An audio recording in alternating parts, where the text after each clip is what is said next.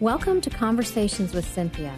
Over the next hour, you'll have the opportunity to listen to Cinthia Hiett, an internationally recognized therapist and life management expert in private practice, with offices in Phoenix and Scottsdale. As a captivating communicator, Cinthia engages, energizes, and inspires her audiences to become all God created them to be. For more information about Cinthia's diverse background, log on to cinthiahiett.com. That's C I N T H I A H I E T T dot com. Let the next 60 minutes inspire, motivate, and encourage you to become your own best version. And now, here's Cinthia. Well, good afternoon. Thank you for joining me today. And we are going to talk about marriage today. So, the title of the show is What's Marriage Got to Do with It? Now, typically, I speak in general um, regarding relationships. I don't like to focus specifically on any one type of relationship. Um, I have been single the majority of my life. I'm currently married now, but I have been single for quite a while, and so I, I have a special affinity for single people for this reason. I, I know what it feels like when people speak on relationships and focus primarily on marriage as if it's the only real relationship and the one we should all be aspiring to. So, being that as it may, today we are going to talk about marriage because it is a very important relationship, and, and our marriages affect many people other than just our spouses. So, I like to use modern culture, whether it be music, art, or any other relevant venue, to examine and illuminate, you know, these pertinent topics regarding the human condition. So I like this song, you know, the one that says, What's love got to do with it? What's love but a secondhand emotion? So, what's love got to do with it? Who needs a heart when a heart can be broken? So, I know that many marriages have broken hearts. And that's a very difficult thing when you are in a marriage and your heart is breaking. If you're not being heard, if you're not feeling understood, if you're not feeling supported, if you're not feeling known by that person or respected. And so, we're going to talk today about marriage and what what is so important about marriage and how we can make that marriage be the relationship that we were all dreaming for when we were dating and when we decided to take that big step and get marriage get married. So I've spoken previously on why God wants us in relationship. So we know that God loves marriage. We have this picturesque analogy of Jesus and the church, and we see how Jesus loves the church, his bride, and how he loves her. This idea of marriage gives us an example of how Christ, being one with the Father, wants to be one with us, his church. So, as we are one with each other, whether it be in marriage or living in unity with the rest of the body, we are bringing joy to the Lord. So, when we look at this famous passage on marriage and Christ loving the church and um, how marriage is to work, it's in Ephesians and it's chapter 5, and we're going to read from verses 21 to 33. And this is out of the Message Bible. I think it illuminates this passage very, very nicely. So, starting in verse 21, it says, Out of respect for Christ, be courteously reverent to one another. Wives, understand and support your husbands in ways that show your support for Christ. The husband provides leadership to his wife the way Christ does to his church, not by domineering, but by cherishing. So, just as the church submits to Christ and he exercises such leaderships, Wives should likewise submit to their husbands. Husbands, go all out in your love for your wives, exactly as Christ did for the church. A love marked by giving, not getting. Christ's love makes the church whole. His words evoke her beauty. Everything he does and says is designed to bring the best out of her, dressing her in dazzling white silk, radiant with holiness. And that is how husbands ought to love their wives they're really doing themselves a favor since they're already one in marriage. Now, no one abuses his own body, does he? No, he feeds and pampers it. That's how Christ treats us, the church, since we are part of his body. And this is why a man leaves his father and mother and cherishes his wife. No longer two, they become one flesh. Now, this is a huge mystery, and I don't pretend to understand it all. What is clearest to me is the way Christ treats the church. And this provides a good picture of how each husband is to treat his wife, loving himself in loving her, and how each wife is to honor her husband. So, this is really an important chapter and this set of verses as we are looking at the whole idea and the heart of marriage. And I'm sure you've heard this countless times. But what we often miss is this first verse of this entire passage, and it says, Out of our respect for Christ, we are to be courteously reverent to one another. I think the NIV version says we are to submit ourselves to each other. And so what happens is to gain submission, there must be sacrifice. So when, when husbands are saying, You must submit to me, and wives are saying, Well, you need a sacrifice for me, what we do understand is that Christ does this first. He sacrifices first, teaches us submission. So now this does not mean that wives are to wait for sacrifice in order to be cooperative and supportive. Because submission does not mean I am less than, or he's smarter than I, or he's better than I. It means the gift of deference. So I defer often to my husband, not because I'm unintelligent, but I do this out of respect. I want his covering and his protection in my life. I want him to be looking out for me. I want him to feel that fact that I do need him. Not because I'm unable to take care of myself, but because two are better than one. It makes my life easier to have someone care about me and what I need. And so, one of the ways we do this is men are sacrificing, women are deferring. And it makes for a wonderful blend when we are doing it appropriately, when we are doing it out of self respect and respect for the other, and we are doing it courteously, reverently, out of love to one another. So, what does this sacrifice mean? Well, it means Christ suffered for her, He suffered for His church, He was patient with her, He bore her sin, He died for her. But most importantly, and this is one of the things I talk to with men probably every time I do marriage counseling, I always say to this man, Your heart needs to break for your wife. You need to be heartbroken when she is hurting. It needs to bother you when she has pain. Even if the pain doesn't make sense to you, even if you don't understand it, you need to hurt for her. This is one of the ways that women feel safer in the marriage. This is one of the ways that they feel cared for. And it's one of the most difficult things for men to do because that sometimes can feel like a weakness if they are if they are giving into that pain. The same way sometimes it can feel like a weakness if we humble ourselves to apologize. But one of the most beautiful things that can happen when we see how Christ loves the church is that he, his heart breaks for her. He hates the pain that she is in. He wants to help that. He comes along, he supports, he comforts, he understands, he sees her pain. He doesn't always fix it, but he sees it and he cares about her pain. So, this whole show is going to be a compilation of all this information I've ga- gathered over all the years regarding marriage. And so, as we go forward and we talk about how we do this, we're going to talk about solving marital conflicts. We're going to talk about how to avoid marital burnout, some common marital fight triggers that happen, different rules and characteristics of what makes for happy marriage, and then we're going to talk about these gifts that don't cost a cent to give to each other. So, as we look at solving some marital conflicts, what you want to understand is that no matter how well we are communicating with our marriage partners, there's bound to be some areas of disagreement. And so, at the heart of every conflict is self. Most people blame their conflicts on circumstances the unacceptable job, the small house, the fussy children, the poor neighborhood, lack of money, interfering in laws. And these are all these are all very significant issues and they can create conflict. But the true problem is that the human ego wants unrestrained freedom to do as it pleases. And expecting at the same time the unqualified approval of its mate. In other words, it wants to be the sun around which the mate orbits as a devoted planet. Now, none of us would probably really readily admit to that. But if we look at how we think, how we feel, how we interact many times, that is some of what, what naturally unconsciously occurs.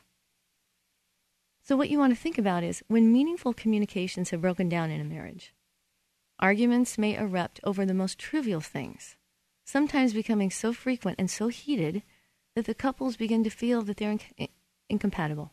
Now, I seriously doubt that there is any such thing as incompatibility in God's sight.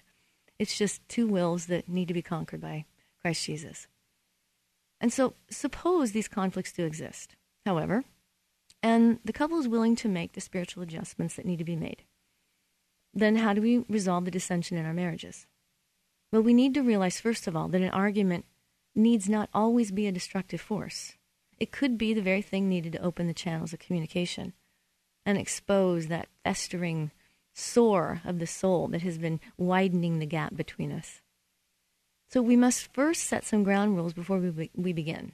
And so here's, I'm going to give you some suggested guidelines for what we would say a, a profitable argument. So, first, we must establish as our goal a deeper understanding of each other. So, if we can accomplish this, we will ultimately thank God for the disagreement. So, the heart of the disagreement is not necessarily the issue, it's trying to understand the other person and where they're coming from. Why is this person talking this way, acting this way, feeling this way, thinking this way? And if my heart is truly to understand, I'm going to have a much more profitable disagreement or argument. And one of the things we want to remember is that God is the one who sees us, He understands us. And so we're wanting to do that godly principle in wanting to understand this other this most important person in our life. That would be our mate. So secondly, we must ask God to help us control our emotions. So we often say things under emotional stress that we don't mean, things that hurt and cut and destroy. And these things many times are not so easy to forget. So the fruit of the Spirit we know is self control. And we need to let Him manifest His calmness and His control even in the face of unjust accusations or serious provocations. Third, we must attack the problem itself, not the personalities or the motives. So, as we originally are seeking to understand the other person, why they're doing what they're doing about the particular issue, we also then only want to address or attack the issue, not the person. So it's easy to become overly critical in any argument and to make inaccurate character judgments or to falsely accuse them of evil motives. We, you know, and I say to couples many times, they are not the enemy. You have to look at this other person and say to yourself, this person is not the enemy. And I'm going to give them the benefit of the doubt. They're struggling just as much as I am. Fourth, we're going to make sure that we remember that angry attacks against us are sometimes provoked by exacerbating incidences totally unrelated to us.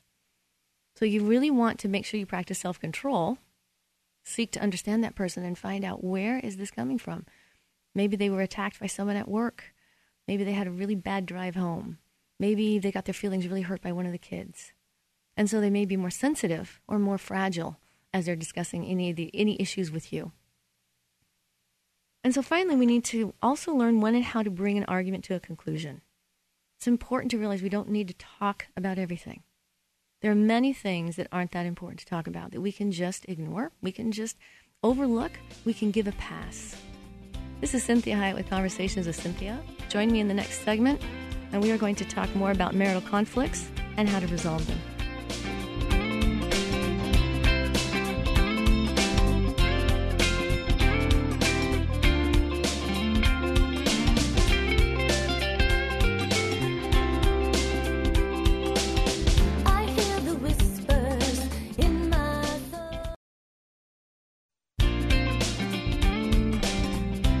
For joining me again. This is Cinthia Hiett with Conversations with Cinthia, and we are talking about marriage and how to make this particular relationship as wonderful as we all anticipated it was going to be when we got married.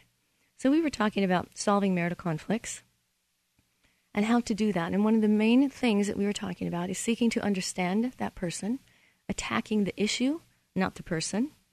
We want to think the best about that person, realize they're not the enemy we're going to also remember that some of these attacks, some of the way they're responding might be completely unrelated to us. We're going to also learn how to bring an argument to a conclusion. And that's kind of where we left off in the last segment. And I was saying that we don't need to talk about everything. Because sometimes we just get snagged on those little things that really within a week aren't even going to we're not even going to remember. But if we argue about those little things, then we're going to remember the argument and how bad that night was or how bad that morning was. And so it's really imperative that you really ask yourself, you know, can I get over this myself? Do I really need to talk about this with with this person?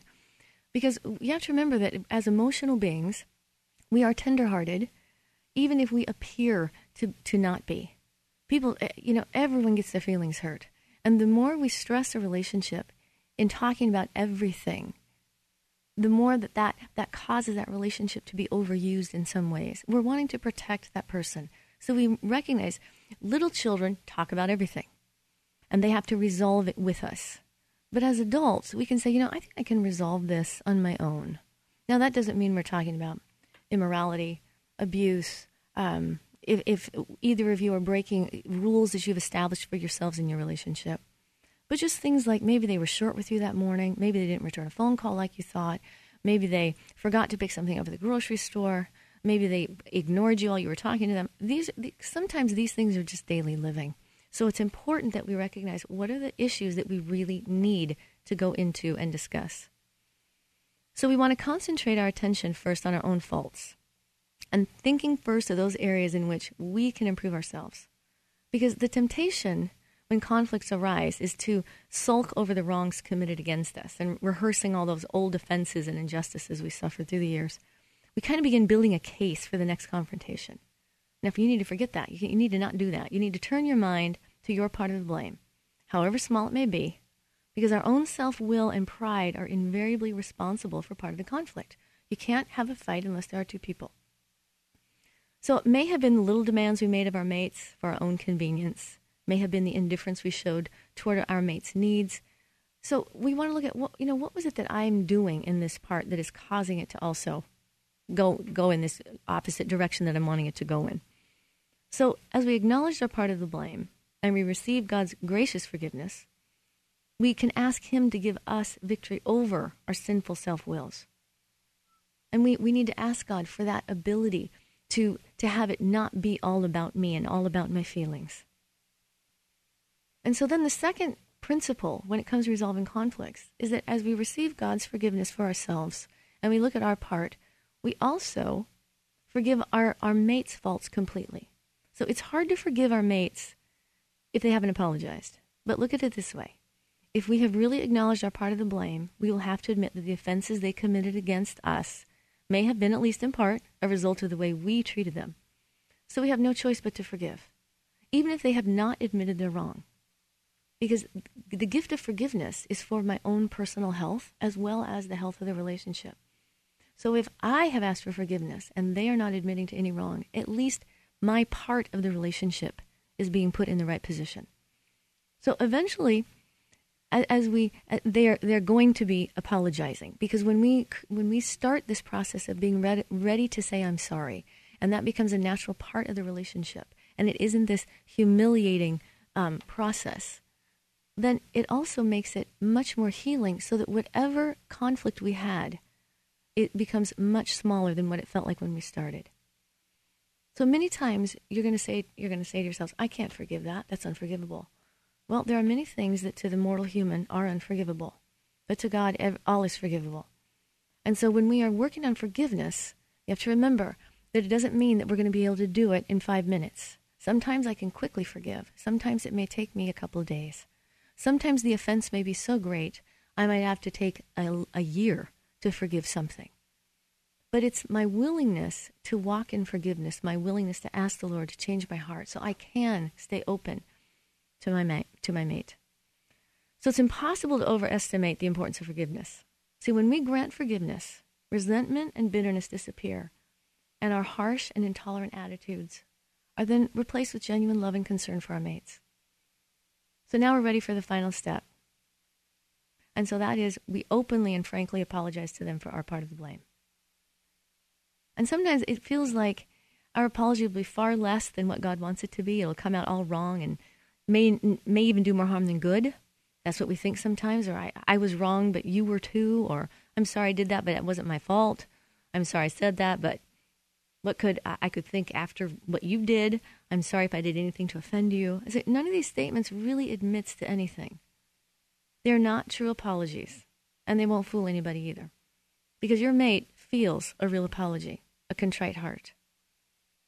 So this is imperative that only after our hearts have been set right before the Lord can we really offer genuine apology. And so you may have to say to your mate, you know, I know I need to apologize. I am so upset right now. I can't get my, myself in the right position to do that. So I'm going to have to, to work on this for an hour or so. So I need to stop talking about this and I need to figure out what I'm going to come back and apologize for. Because I know I probably have something to apologize for, but right at the moment, I can't even think about it. So that's just part of healthy communication. I just give them what I have so that I can then start the process of the apology.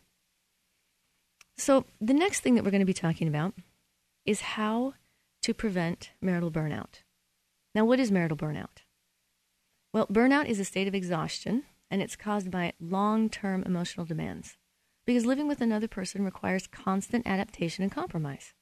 And people see things differently and have different values and needs and expectations. So when you're involved in a relationship, you have to accommodate the other person in your emotional as well as your physical space. What makes this accommodation difficult is the expectation that it's supposed to go on forever. Well, forever can seem like a long time when you live with someone who chews with his mouth open or won't pick up the dirty socks. But what we want to look at is how are we pacing ourselves in our marriage? Because it is going to be forever. We are wanting to be married forever. It doesn't mean that when we go to heaven, we're all going to stay married. But we're looking at this relationship as an eternal relationship. So, what would be some symptoms of some physical exhaustion, some emotional exhaustion, and mental exhaustion? And I'm going to talk about those in, uh, in more in depth in the next segment that we're doing. But the first one, what you think about physical exhaustion, this is what you're going to feel like. Monday, after a relaxing weekend, you wake up tired, you drag your feet all day. When you come home at night, finally, you're so annoyed with your mate you can't even sleep. Your stomach churns. All you recall is every unkind word, inconsiderate act. Each quote unquote crime becomes magnified as you toss and turn. When you finally fall asleep, you're haunted by nightmares. And the next day, you're even more exhausted. And so there's this, this physical exhaustion, and a lot of it has to do with the way that I'm thinking. And the way that I'm thinking can create internal stress and exhaustion. And what I'm focusing on. When God talks about mm. think on these things, those things that are pure, righteous, of good repute, holy. These, so when we're thinking about our mate, I want to really be careful what I think about. So join me again in the next segment. This is Cinthia Hiett with Conversations with Cinthia.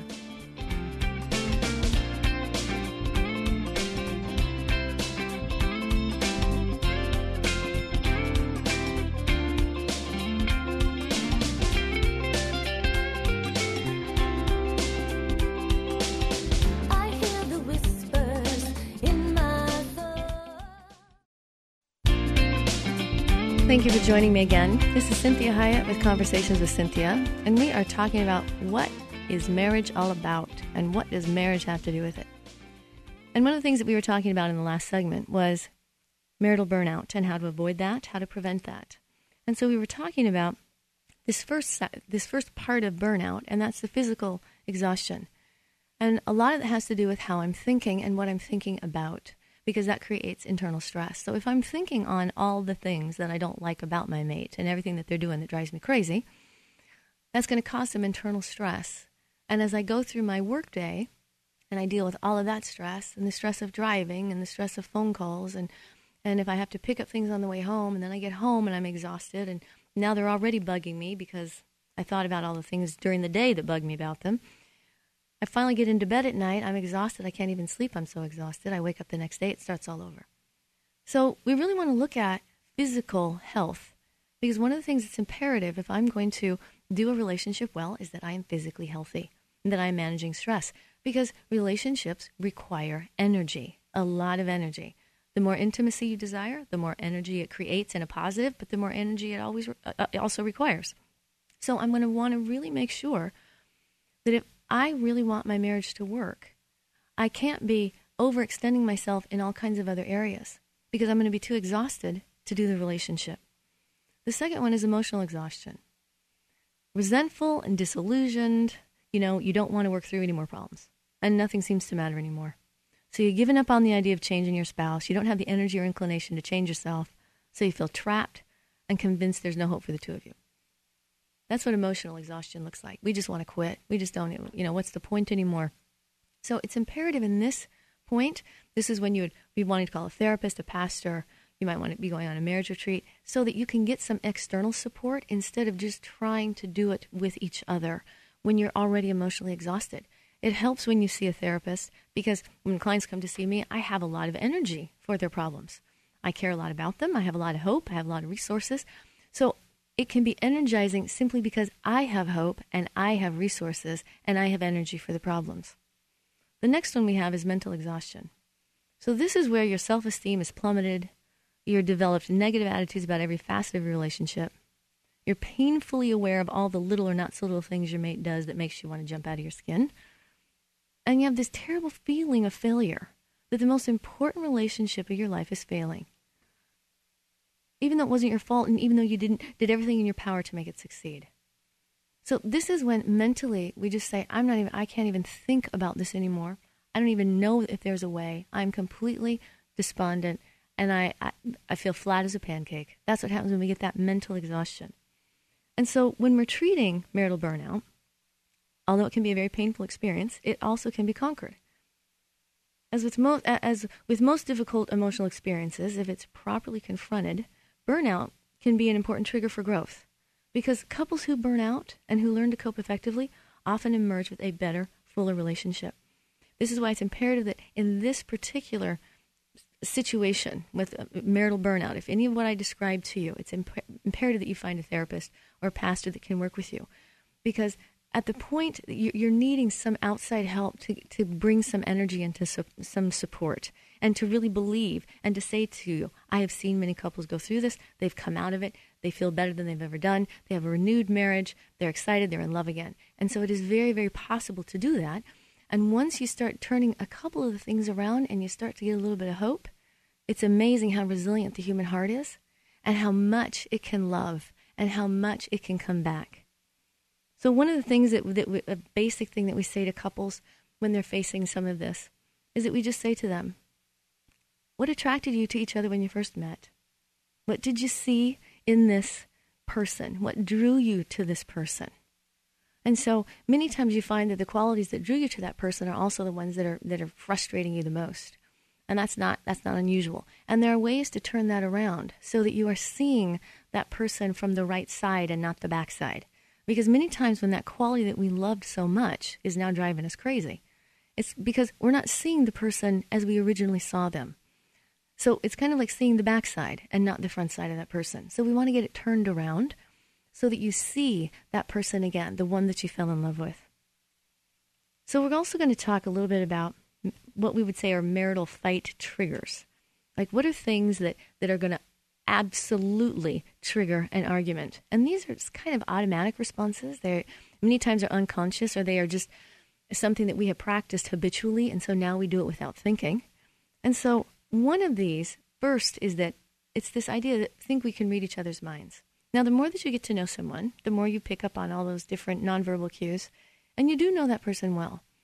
But what happens is you start to put that person in a box. You start to think that they're not an original unique person anymore. That you have this script in your head that, oh, I know exactly what they think. I know what they, every time they do that, if I say this, they do this. And so it's important that as we're looking at these triggers, that we look at some solutions as well. This is Cinthia Hiett with Conversations with Cinthia, and join me in the next segment, and we will finish with marital fight triggers.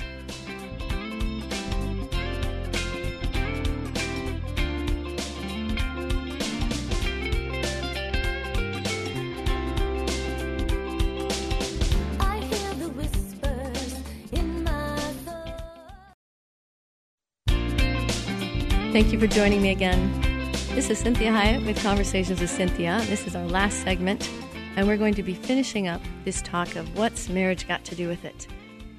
And so we were talking in the last segment about marital triggers, and these are these automatic responses that create arguments immediately, or you're already in an argument, it just hasn't come out of your mouth yet, but in your head, you're already in one.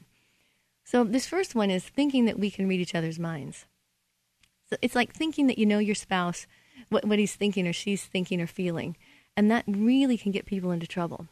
Because, for example, assume, let's, let's, for an example, that your partner is mad at you often becomes like this self fulfilling prophecy because you then get mad at them and act in a way that will make them mad at you. And so it becomes this, this um, negative feedback loop. So the first, the simple solution for this is you just simply ask your spouse what's really on their mind. Instead of reading their mind, scripting it for them, making all kinds of assumptions, you might just want to say, you know, can you just let me know what you're really thinking or what's going on? I- am really interested. I do want to know and I want to understand because I don't want to make assumptions. The second one is feeling that he or she is not listening.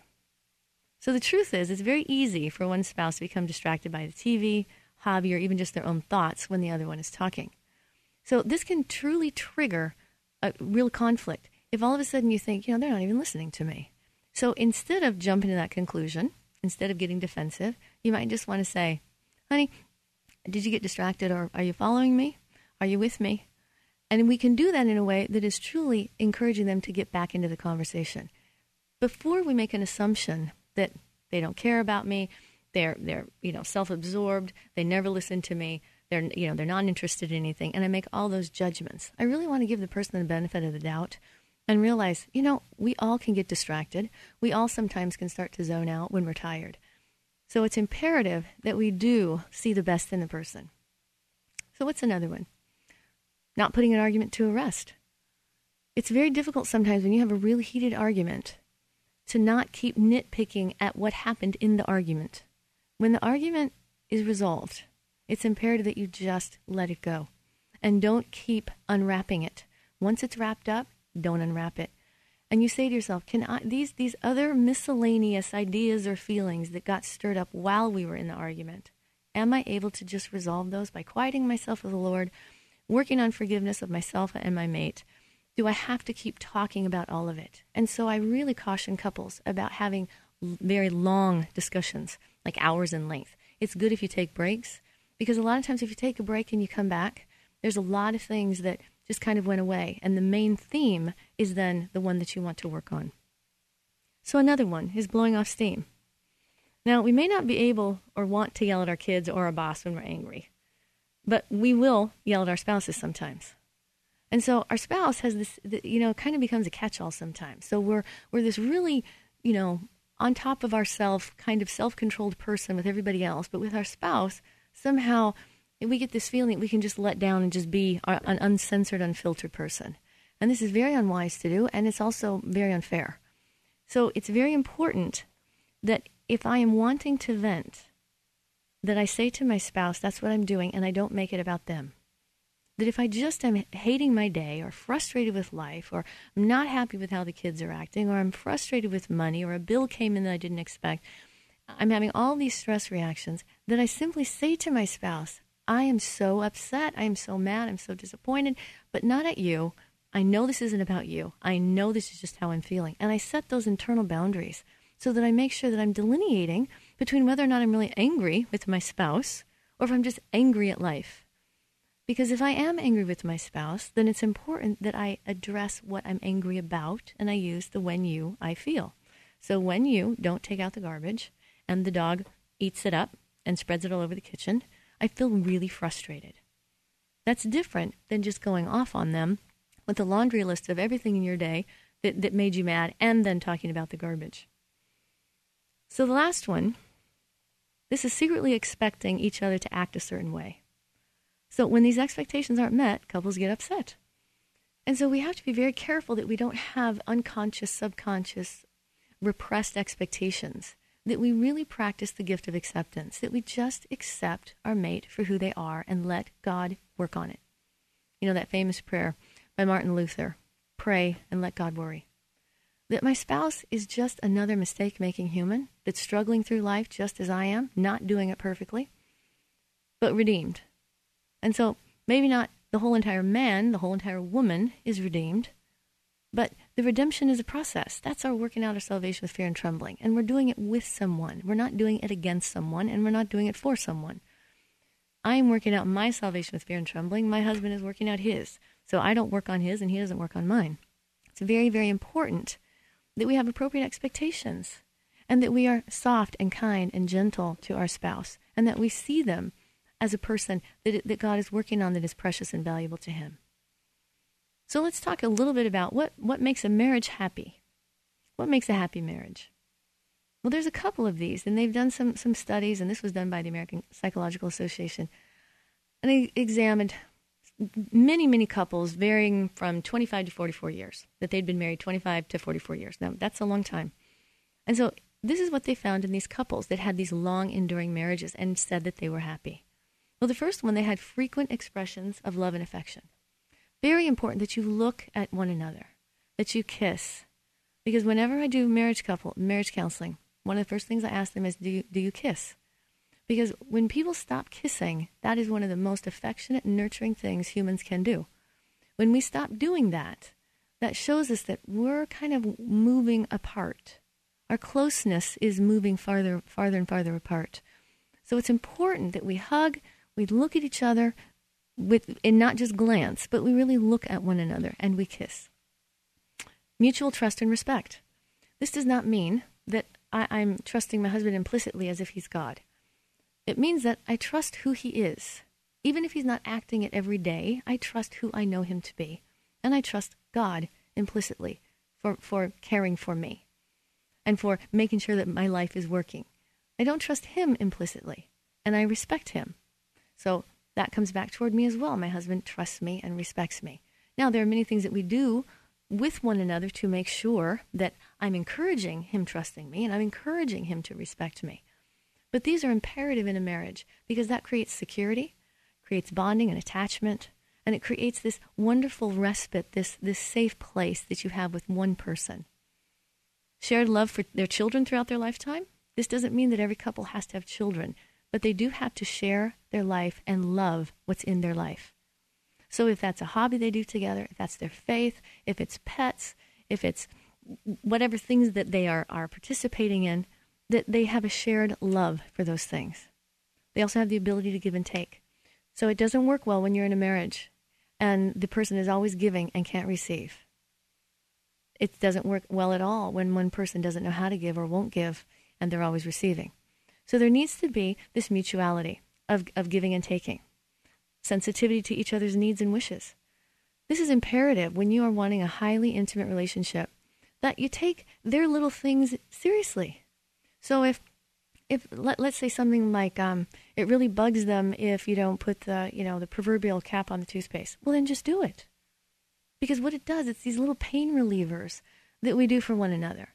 So when I'm deferring in that way to my spouse, and I'm knowing that these things bug him or he's knowing these things bug her that she doesn't you know i'm going to be sensitive to those things. I'm going to be sensitive about maybe topics that i talk about language that i use the way that i dress. Um, when i watch television how loud i turn the stereo on. These, these things are one of the ways that i'm sensitive to their needs.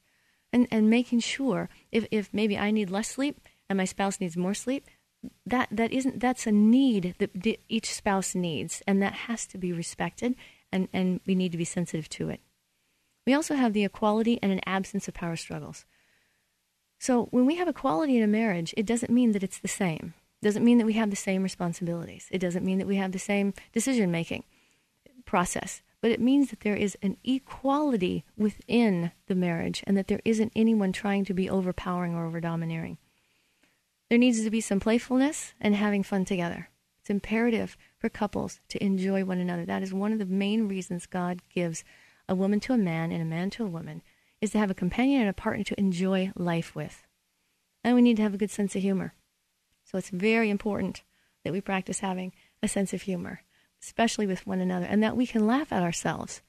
Because that is some of the most fun is when you are known by someone for all, by someone with all your little foibles and idiosyncrasies, and you can laugh at yourself and they can laugh with you. And it doesn't mean that we are doing it in a demeaning or derisive manner, of course, but that we are just fond of one another. And that's part of having that good sense of humor and that way of being able to play with one another. Now, lastly, we're going to talk about what are eight gifts that I can give to this relationship that don't cost a cent. And these are very, very helpful in creating a happy marriage and creating that enduring long, long standing relationship with this person. That these are disciplines I want to be practicing daily. I want to incorporate this into my marriage, into my relationship, and into my life. So the first one is the gift of listening. And this is very important because people need to be heard.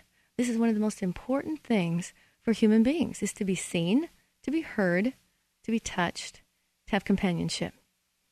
And so the gift of listening is I really listen.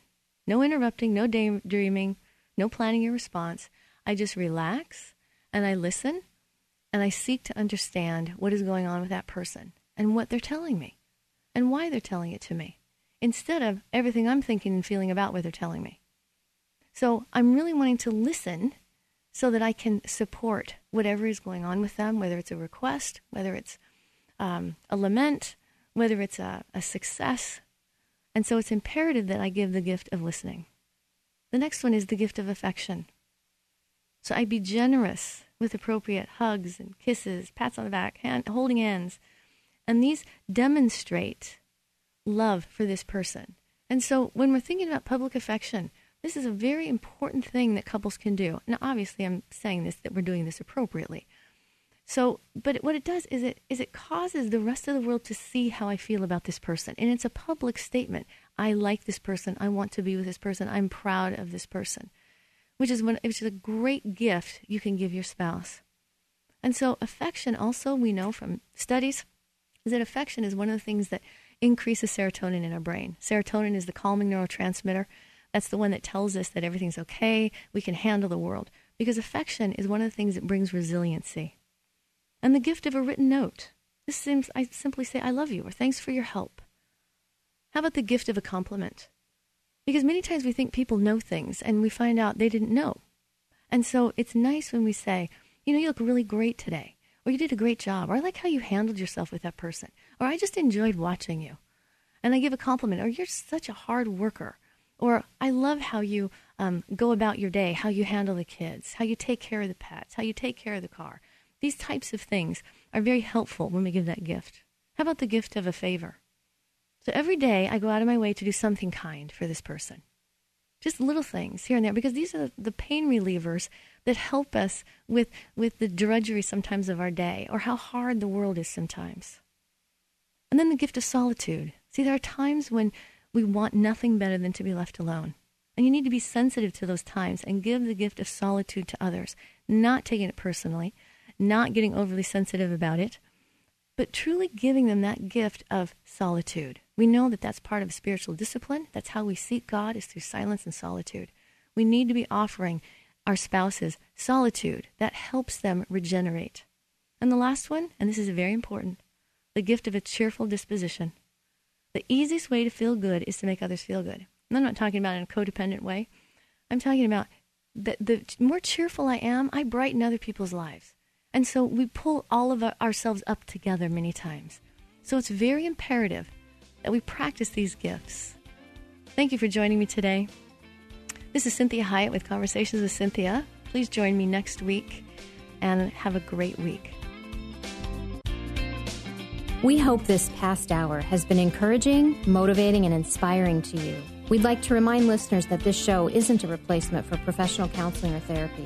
The messages and teachings shared during the show are given as a way to reach listeners with ideas and insights about how to become your own best version. Cinthia is available as a keynote or guest speaker for corporate and spiritual events. To contact Cinthia, go to cinthiahiett.com. If you missed any part of this program, you can hear a replay anytime at kpxq1360.com. Join us again next Sunday at 4 p.m. for Conversations with Cinthia on 1360 KPXQ.